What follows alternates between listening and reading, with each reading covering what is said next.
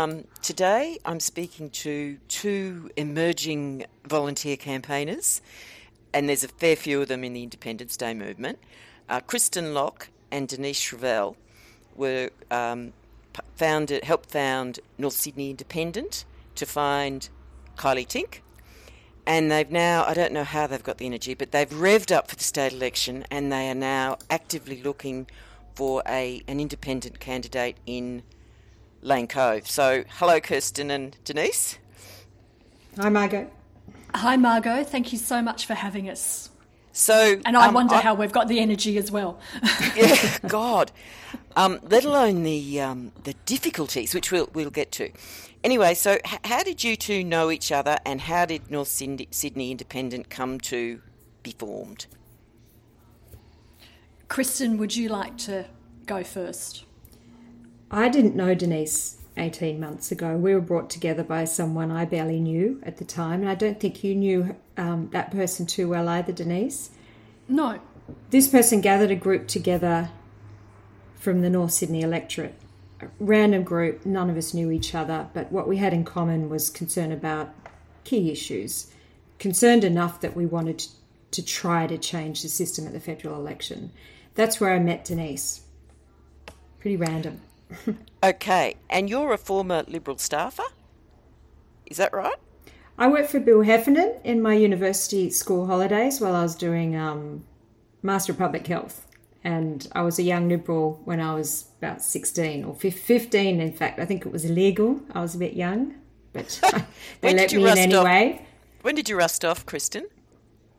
Um, it was a gradual process. I think one thing that really kicked me over the edge was um, the way David Hicks was treated back in the Gulf War in Guantanamo Bay and how our government did not stand up for someone in a torture camp overseas.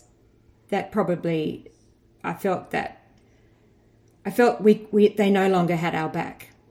The trust was broken then. And that Iraq war, for, that was for me, that second Iraq war didn't make sense. There was no rationale. So the moral integrity was gone for me that back in the that, late 90s. Did you ever read my book, Not Happy, John? No, I'll write it down. oh no no no it's, it's okay it's just that david hicks yeah. was such a crucial thing for me and you might remember that a former federal ah. president of the liberal party john valder was an absolute champion for david hicks ah, ah. Um, and opposed the iraq war it goes no, right back it goes yeah. right mm. back doesn't it anyway sorry about that um, okay so Denise, you're you were a media buyer who um, got caught up in a, um, a sting by the Australian and um, yes. retired to become a, a, a Twitterati and a, a spin-proof podcaster. Um, so you're a different different sort of background to um, Christian uh, Kristen. Um, what date was this first meeting? Oh, good question. Um, yes, you're quite right. I mean, I was a media buyer and a media seller. So worked yep. for some of the large media agencies or advertising agencies, some of the major publishers, some of the minor publishers as well. And you're quite right, the Australian did come after me, uh, partly because you know I suggested to advertisers that perhaps they shouldn't be supporting um, hate speech with their advertising. Shock horror! I was called a corporate terrorist in the Senate. And at that stage, I just thought, well, I'll go and do something else. So, really started um, becoming very, very active on Twitter um, and started to see how I could more tangibly make a difference. And um, it seemed to me that trying to put up an independent candidate in North Sydney was one way to do that. Um, it's been a wonderful journey, to say the least. Um, in terms of when we met, gosh, it was early, late 2020. And then North Sydney's Independent, I suppose, was formed around February 2020, 2021. So, yeah. so formed, formed just as COVID hit. Yes, Is just right? as COVID hit. Gosh, time's a bit odd at the moment, Margot. Um, no, actually, for so actually, many reasons. COVID was early 20, wasn't it? Yes, that's correct. That's correct. Okay, so one of the the things that really interests me is the, the differences between the Sydney Independence Day movement and, and Melbourne. Um, so Melbourne followed the Indi way and had one group, Voices for Indi, that did the research, did the kitchen tables, and then went through the process of finding a candidate. Sydney, I think, probably inspired by Zali and um, uh, uh, Warringah Independent, had, had a, a, a double process. So there, there was a group in North Sydney called Voices of North Sydney, which was very keen on the community engagement process. Did you have any involvement with them, or was it completely independent, um, independently established, etc.? um, I was certainly knew of Voices of North Sydney very early on. Even before they were called Voices of North Sydney, they were called Common Sense Democracy, and then morphed into Voices of North Sydney. Um, so, yes, I certainly knew of them quite early on. They made the decision to position themselves more, more as the entity that was listening to the views and interests of the community. They weren't going to actively put a campaign up. So North Sydney's independent was really born because we needed, we knew that we needed to. Um, you know, to achieve our aims, we needed a different entity that was going to be that was going to find and support an independent candidate for the for the next election. I noticed that um, Voices for North Sydney um, immediately endorsed your candidate, um, uh, Kylie Tink, and I just wonder who is going. Is Voices for North Sydney involved in gathering the community's common um, issues? Are they sort of inputting to you uh, uh, that that kitchen table thing? So we're actually unusual, Denise. I might um, just correct that there. Would you correct that too, Denise? In terms of you, well, you Voices of North Sydney never endorse Kylie Tink.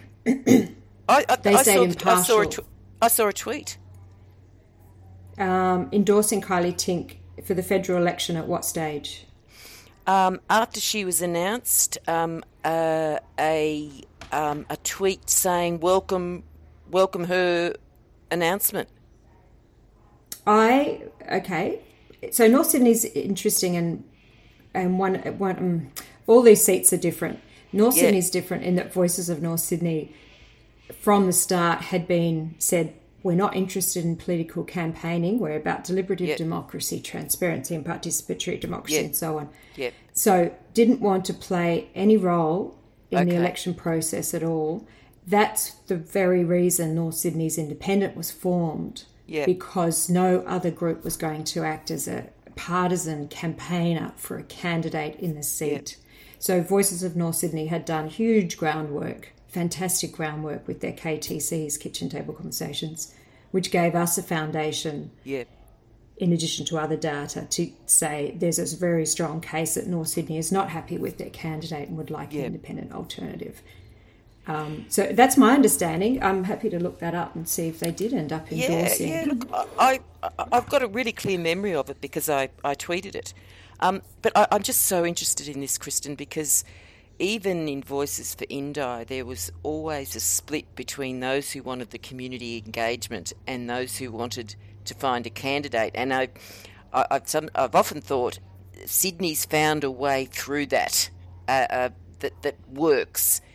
Um, so, so is, is Voices for North Sydney doing some work and, and going to pull together the, the, the, the interests and, and concerns of the people of, of Lane Cove?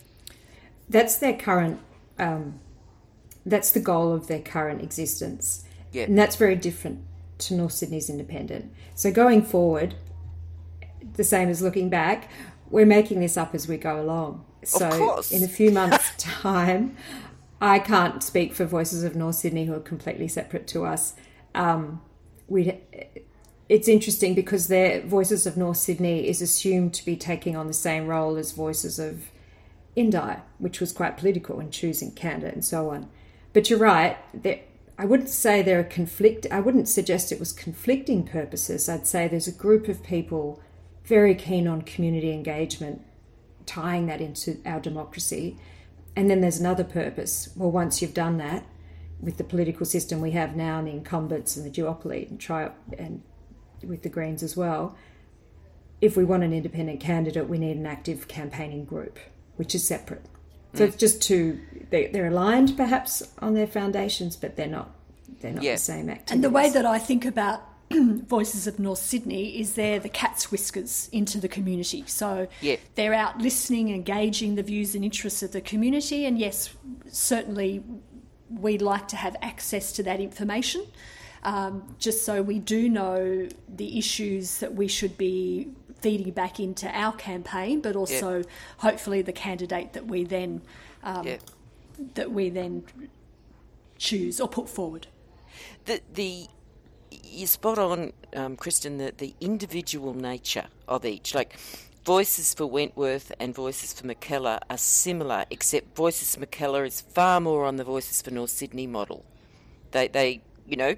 They did have a bit of crossover of people leaving, but basically they want to stay as a sort of a non-partisan um, group collecting information after listening. Whereas Voices for Wentworth were more active. They they ran a forum and they they sort of asked questions of the sitting member based on the the thing. So this is one of the things I just love about this movement is that hopefully it can't be owned that it actually is is very grassroots. So with Kylie, my recollection is that she was the first out of the blocks. Is that right? I think she was. yeah, She sure was. September. And it was in lockdown. She sure and it was. was. I, I, I saw the, I saw the um, the launch, uh, Kristen, that you uh, compared, and I thought, wow, that is so smooth. Um, and it was Yeah, there, there was a lot of like that. yeah, it looked like that. Good. a lot of work. There was a lot of um, feet paddling madly underneath the surface, Margot. So that's Yeah, but good I just know. want to give you credit for, for being first out of out of the blocks and pink, by the way, not teal. I like that. Um, but um, it, it was. It, it, I think it was very important to creating momentum for, for others to to to sort of look at and see a template and think it's doable. Um, it, it, North Sydney, um, North Sydney is um, is a is a crucible seat. There's a lot of energy, and um, a lot of um, all right. Let's get out and do it first. Um, so anyway, sorry, sorry to blab on. Um, so after Kylie got selected, you two, after initially didn't get involved in, in her campaign, and, and Denise, I think you got got yourself even more campaign experience by working with Jane Caro's uh, Senate campaign. Um, what made you decide to have a go at the state election? Oh, we did. I actually did stay with Kylie's campaign right through the end of the year after the launch, and then into the start of the year, as, as quite actively engaged, um, Margot. Okay. But yeah, Denise then. I don't know how she did it. Went into the Yeah, Jane me neither. state campaign as well. Um, this, uh, sorry, state, the Senate campaign for Jane Caro. The state, uh, we started getting, I started getting calls at least in February about, you're not going to let this go, are you? From supporters in the community saying, you can't just let this stop at the federal election. So that was already simmering, which surprised me because I thought those people must be, they're really zooming out to see what what's the bigger picture for our whole country. Um, and then after the election, Denise, you started getting calls as well. I started getting um, contacted on the Monday after the election saying, What's next? And I think I thought, Oh, March, that's not far away. So we really just started the process again. We had an existing database, uh, we had platforms set up for North Sydney's independence. So, really, it was a decision to start, um, I suppose, reigniting those. And I, I think Ted Mack has to come into it, doesn't it, Denise? We've often said that what we didn't want to see happen, Ted Mack, Ted Mack was such a, a, a flagship, but it all went when he went. So he went from local to state to federal, and then he pulled out, and then nothing. Liberal Party came straight back in, took that back up. So there was no carryover, no baton to pass on, and we did through this process, we went, this is so much work. And I saw it when I was involved in the Xenophon campaign back in 2016. A whole lot of ramp up work, high, high energy input to get you just to the starting line and play the campaign game. there's no wonder 100 out of 100 sort of two independent candidates fail. There's so much input required. Mm. So if we were to drop this again, it, it, it leaves that steep cliff to climb for anyone to try it again. So whilst we're up on the plateau, it's much easier now to just continue running this this movement. And we, there are a lot of people behind us too, Margot. So it's not just Denise and myself. There's a, there are dozens. Well, I know. I mean, I, I went hundreds. to I went to your party after the election. Yeah, well. It was it was so buzzy and and mm. so many interesting people with a lot of different skills. It was it was it was a really exciting party actually. we're really we're really lucky to be able to tap into such a broad range of skill sets and knowledge from yeah. people within our electorate. Mm. And Margot, what I often say is people in our area have caught the democracy bug. They've seen what can happen when they lean into their democracy and they get actively involved. Um, you know, and we saw that very clearly on election night. So, what I gather is that there's three key differences in, in the New South Wales election um, uh, to, to the federal election, and all of them are harmful to your cause, if you like. So, either of you, what, what, what are the what are the, the big differences, and, and, and how are you going to deal with them? There's three differences. So, and I don't know if the first one that I'll mention is harmful. In fact, I would actually say that it's probably helpful, if anything, um, sure. particularly when we didn't know when the federal election was. Mm. So that made planning challenging. So you're right, New South Wales is fixed term, so we know the election is going to be on March the 25th.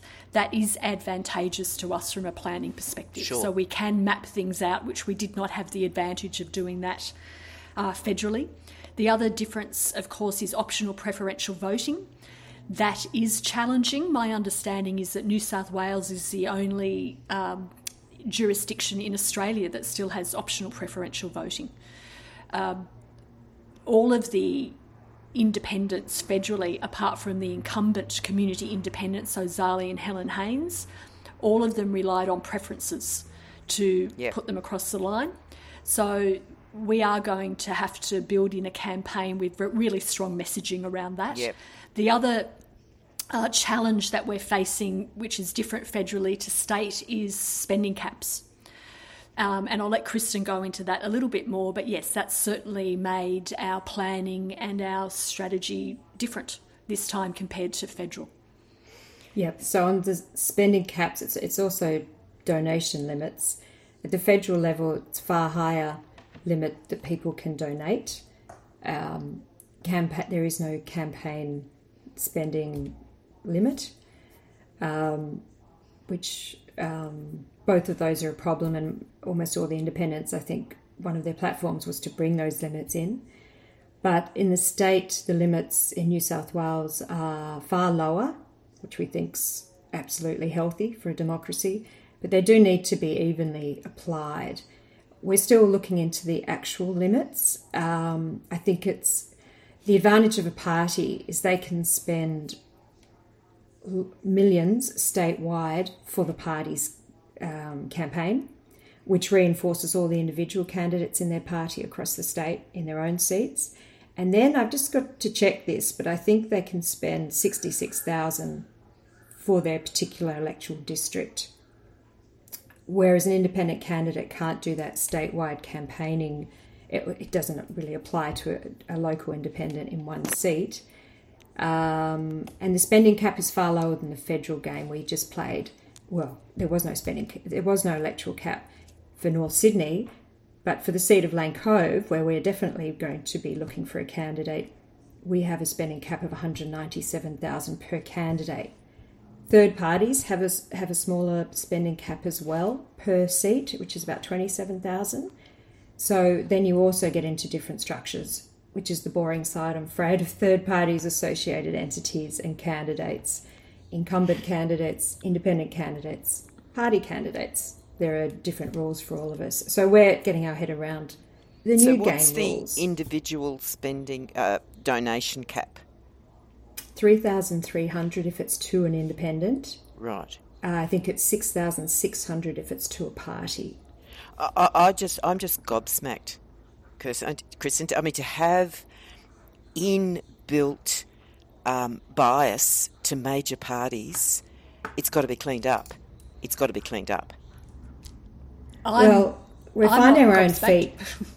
has to be said. It, we're, we're, we're trying to find out the rules as we start playing the game. So yeah, I'd like to um, confirm those details with you. Yeah, later. sure, sure. Mm. But it, you know, it's it just it stinks. Anyway, um, mm. but where, uh, so, where I so, think the parties have an advantage, you're right, is on those spending caps and, and so on that they've clearly defined for themselves.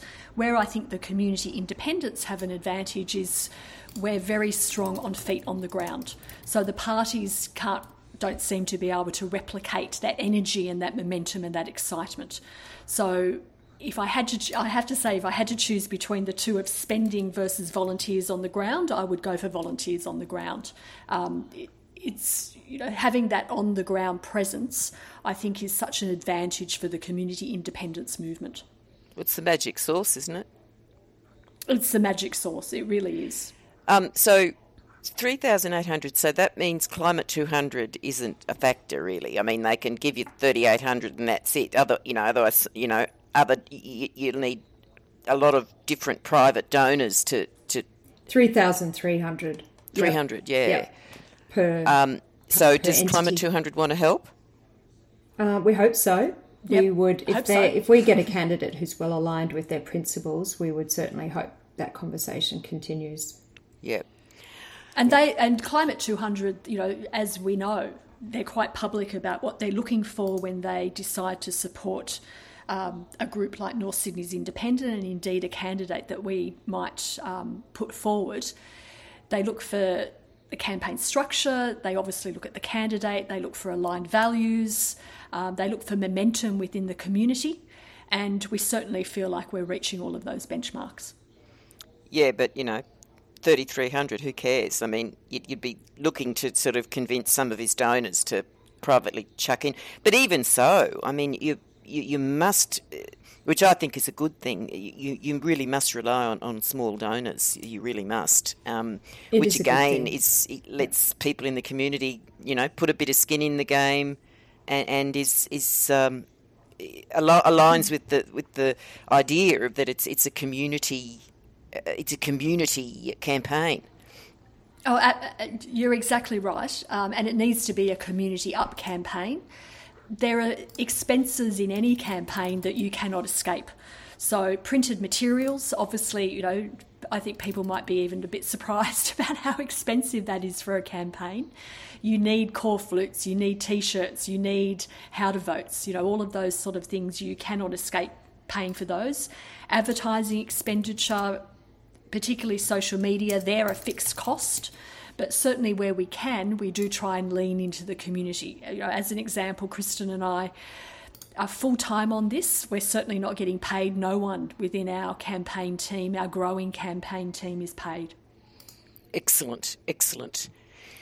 Um, I remember at, at your party, um, Kristen, I spoke to Mandy, who's, you know, big deal finance person or something, and she was on Kylie's campaign and they said, We want to pay you. And she said, No. This is a, I want to be a volunteer. This, and I, I love it. That's, that's what I am. What's what we all, you know, that it's, it's actually a particular experience to give to, you know, yeah, the country, I want, guess. You want to give of yourself. So well, when well, Denise first, when we're, sorry, particularly when we're facing the issues that we're facing. Um, yeah. Yes, we're really picking up on that as well. That people do want to give of their time and their expertise because it's such a vital time where we face so many challenges. And also for most people, if um, you can give your time because you're financially secure, so that's a that's a good way to give back too. If you've been lucky and successful in life, isn't it? It is, and I think it has to be. I'd love to see research into this, but my impression of the of what's happened in the federal election and going forward is that there are certain resources in some communities that are greater in those communities yep. than in others. Yep. So people like Denise and myself consider it a privilege and honour and a luxury to be able to donate this kind of time to such a thing.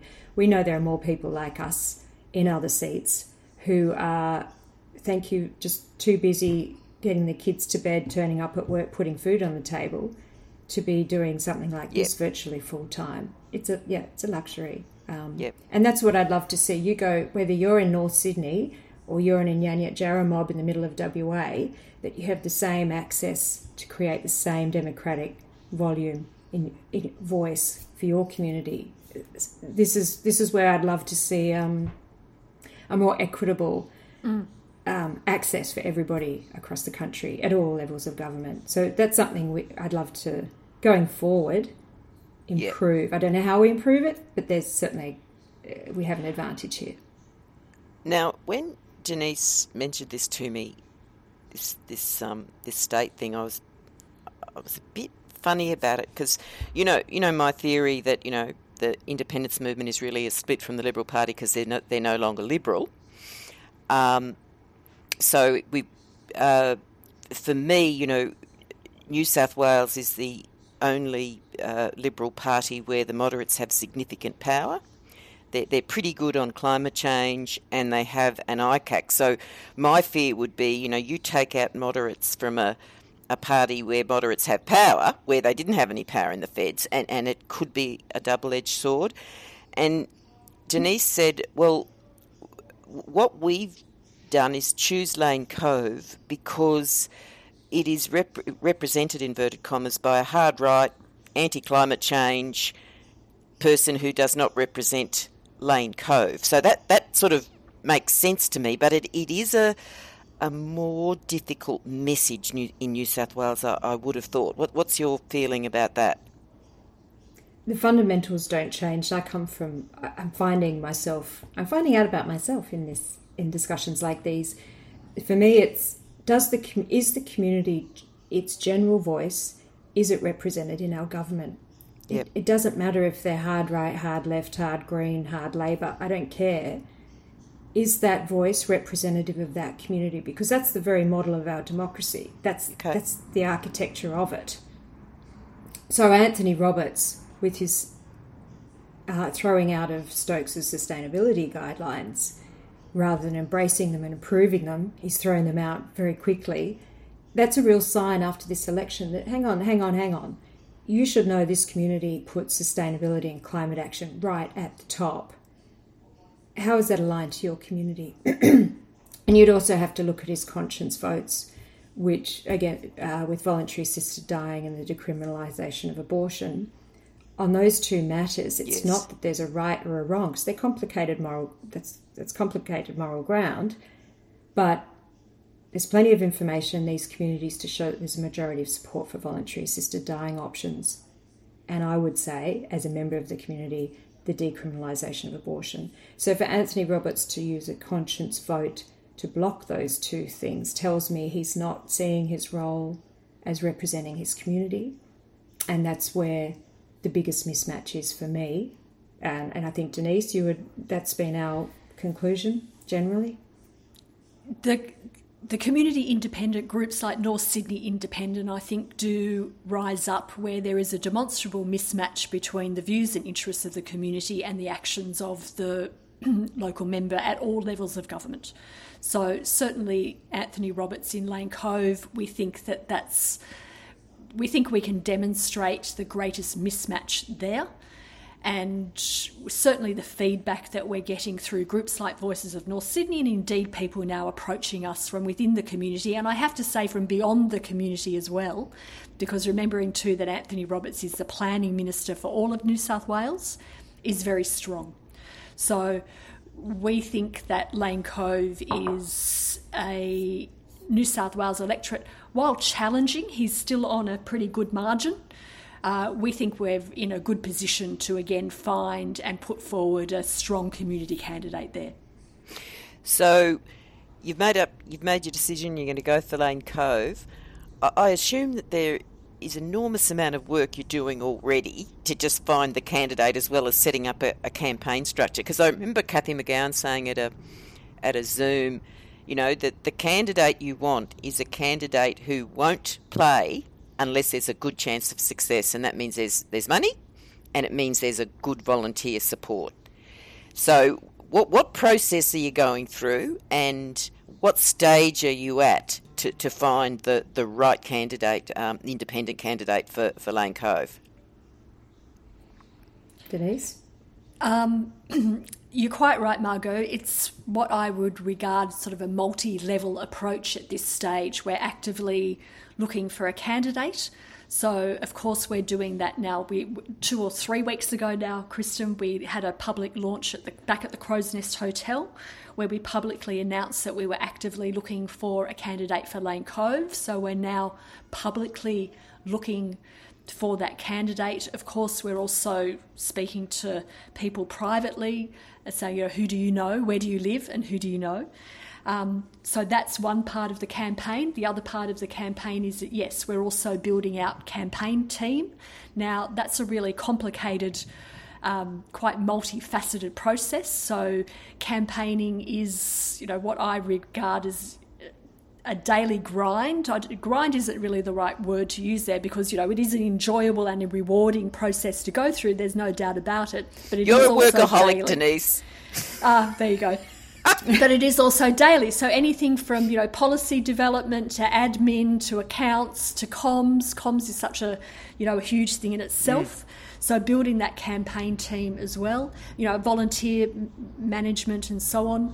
We have to uh, build, uh, create, and build and maintain all of the platforms. But in the meantime, we're also you know, doing a weekly newsletter, we're doing daily socials, uh, we've got a website going now, that all requires work. So it really is quite a complex, multifaceted, um, and multi layered process that we're going through now, all while actively looking for a, for a candidate. Once the candidate comes along, then yes, even before they're announced, um, there's a lot of work that goes into that. So, logo development, website development, messaging development. I mean, you know, there's a lot that has happened before the day of the announcement. There's no doubt about it. And we've also got those fortnightly special guest panels, which we've, we've just started up again, which we did in lockdown in place of being able to get out into the community.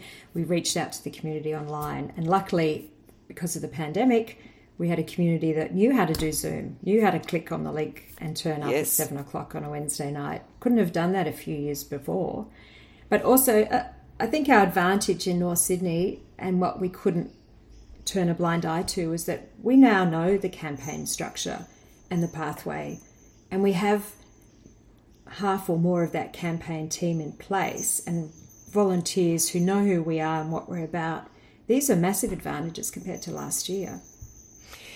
Yeah, and um, you know, one of the big things that um, Kathy said early on, and that um, people in the regions are, are, trying to do, is this idea of local capacity building, which gets back to your point, Kristen, about do we let it fall over after Mac, or do we keep going and keep building? Like my understanding is that basically um, your basically most, if not all, of the expertise in the different fields is coming from locals.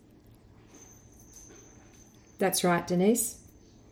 Uh, yes, that's exactly right. And that to me is, you know, this community up approach that we really follow. Yeah. Uh, and again, we're very lucky in our area and in, within our community that we're able to tap into such a great bunch of people, basically, who have a range of expertise from expertise in policy, um, and knowledge that they can give to us, but also expertise in, in the skills that we require. So you're right, we're very lucky where we are. Um, we also, you know, we're very we're also very aware that look, if there are skill gaps that we need to plug, then we may need to go beyond the community. But where we can, we will also we will always try community first.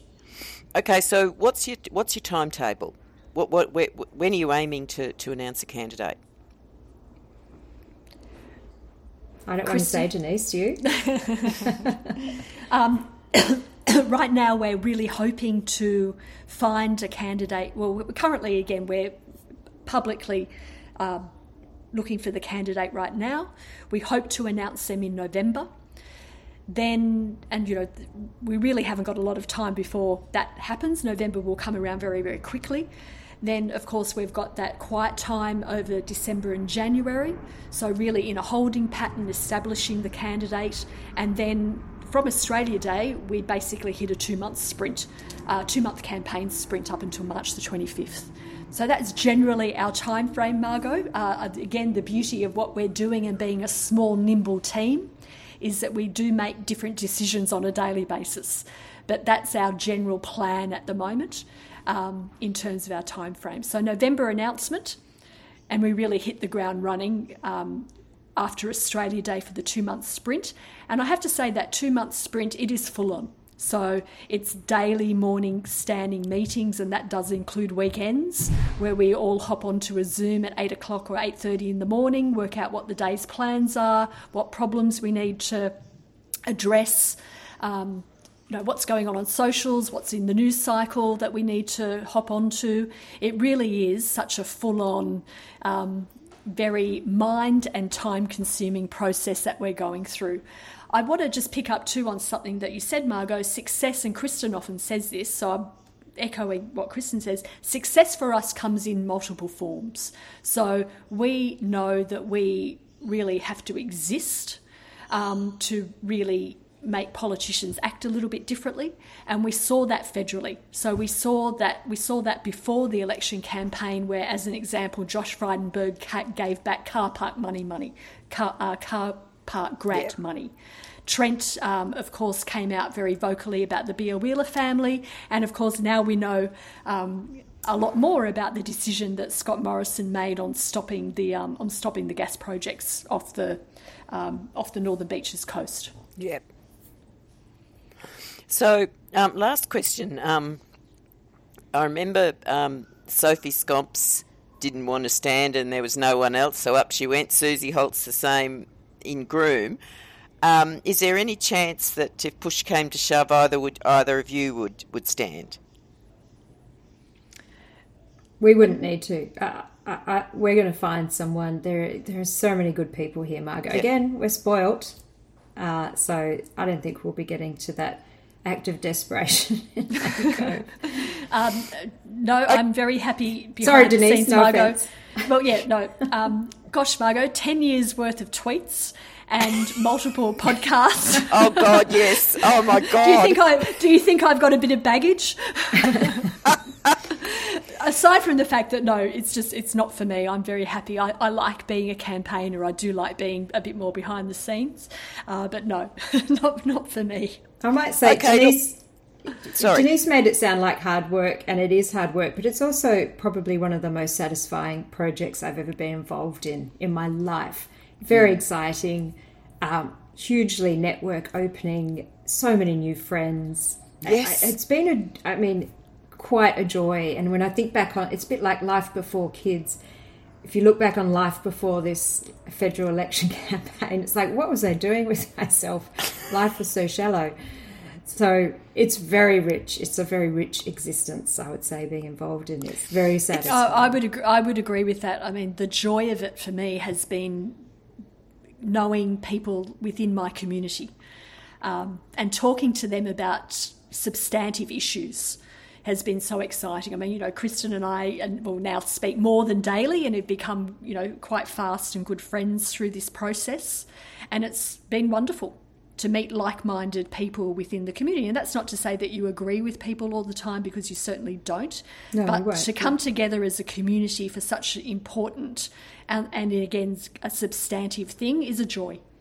Hmm. Okay, and, well, I don't know. Don't worry about money. People Pardon? shouldn't worry about money either. It, we didn't. This independence movement didn't happen because of money. It got louder because of money. Yeah.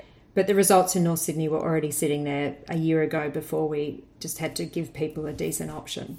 Those results were already there from election day a year before. Well, I'll give you um, my little example. As you probably know, I was um, involved in the Groom campaign, second safest seat in the country, 13% two candidate preferred swing, the biggest um, against the LNP in the state, total budget 75k in a big seat. And it was all about getting getting out there, meeting people, listening, volunteer. It, it was you know, it, it, it really, that, that, that has to be the foundation. It just has to be. It has to be ripe. You have to be tapping into something. Larissa Penn did it Yeah. with, I think, 30 grand in four weeks. And Yeah. Nicolette Boele, of course, a campaign a third the size of Kylie's, a bigger swing than Kylie got. Ab- absolutely. Um, a very big volunteer, very uh, just fantastic feeling in in um, in Bradfield. Always, always way behind in the starting line. You know, always struggling because it was too safe, and and then boy oh boy did they kick ass. And we think that we're tapping into a similar kind of vein of um, frustration in Lane Cove. People are, are fed up. I mean, it it really is as simple as that. And our aim is to give them a credible and strong choice at the ballot box. And the we think parties- that they will respond to that choice. So, If so the what, parties what is the doing their margin? job, we wouldn't do any good. Yeah, you, It's a 14% the margin? margin? in a 14% margin in Lane Cove. Whoa! um, and trending down. So the trend is certainly our friend. Yeah. That is a challenge. You know, it's a Yeah. large margin, but Yeah. again, we think um, it is within sight. Yes, optional Yeah. preferential voting is again adds a layer of difficulty to It's what we're problem. doing. But, But if we we- had the federal swing, Denise, we've already done the numbers. It would be an independent, community independent win. Just it, it's definitely Would it? This this seat's this seat's ready to turn. We just have to um, be available. I think. But except you haven't got a Scott Morrison and a, and a Barnaby Joyce to um, jet fuel you. you. It's it's a it's a different it's a slightly different challenge, isn't it? We have a um, an old government, a twelve year old government, and we have a government also that you know issues around integrity. I think Are are very huge. strong, are, are, are massive. And again, I think we have an electorate that is very aware of these issues and um, is open to a challenge and open to a fresh start and a better way. We saw that federally, and I think that we'll be able to replicate that statewide. Do, do you think there's a? I haven't followed the polling, but is there a chance that there could be a balance of power? And, and, and if so, how? Oh, you know, the eternal question at the last election: How does one answer that question? Has Any thought been given to that at this stage? Kristen, would you like to? Well, have a that Guardian poll, I believe, just came out showing. I mean, we are technically in a a, a- government that does not have majority control Yep. at the moment. Uh, it wouldn't take much to tip that into a, a balance of power situation for community independence, moderate community independence. So it's we can't help but be excited that there's an opportunity there. That's the ultimate, but really the pure cause here is just to get this Lane Cove seat's voice heard in Lane Cove Parliament, not allocated out to external lobbyist groups or mm. existing entrenched mm. power structures. Mm-hmm. Mm. It'll be interesting to see how the, the candidate approaches that because it's it's it's a tiny bit fraught, isn't it? That that question. It's a bit different. And Yes. that's, I think that that's the whole sort of crux to me of the community independence movement is we want to be in the room when decisions are being made. We, in fact, want to be the only voice in the room when decisions are being made. And at the moment, it feels like we're, you know, we're, we're being excluded. There's party voices, there's self interest, um, and there's donor interest in the Yep. room when decisions are being made. Yep. And You want stakeholders uh included in the assessment and the review, but ultimately decision making is about people power, democratos, people power, democracy. Well, congratulations, and um, I'd love to be at um, the launch if, if you want to invite me. And um, yeah, um, it, it's it's it's pretty exciting, and I, I really admire your um, God, what would you call it? Resilience. Fortitude. yeah, I've been in the garden for three months. so- madness. Could we say madness? Um, Oh, I love I love mad people. I love them. Um, Um, I, I, only only mad people could have changed the world last election, and, and the world changed. So, you know, let's uh, yeah. I, I I really loved your point, Kristen, about don't don't let what we've got go because it will disappear. It, it is a build. It, it really is a build. If if um, if the evolutions to um, to actually stick. Yeah, it's tending a garden. Let's tend the democracy garden. Oh, thank you. Thank you for listening and hope you enjoyed this No Fibs podcast. Until next time, goodbye.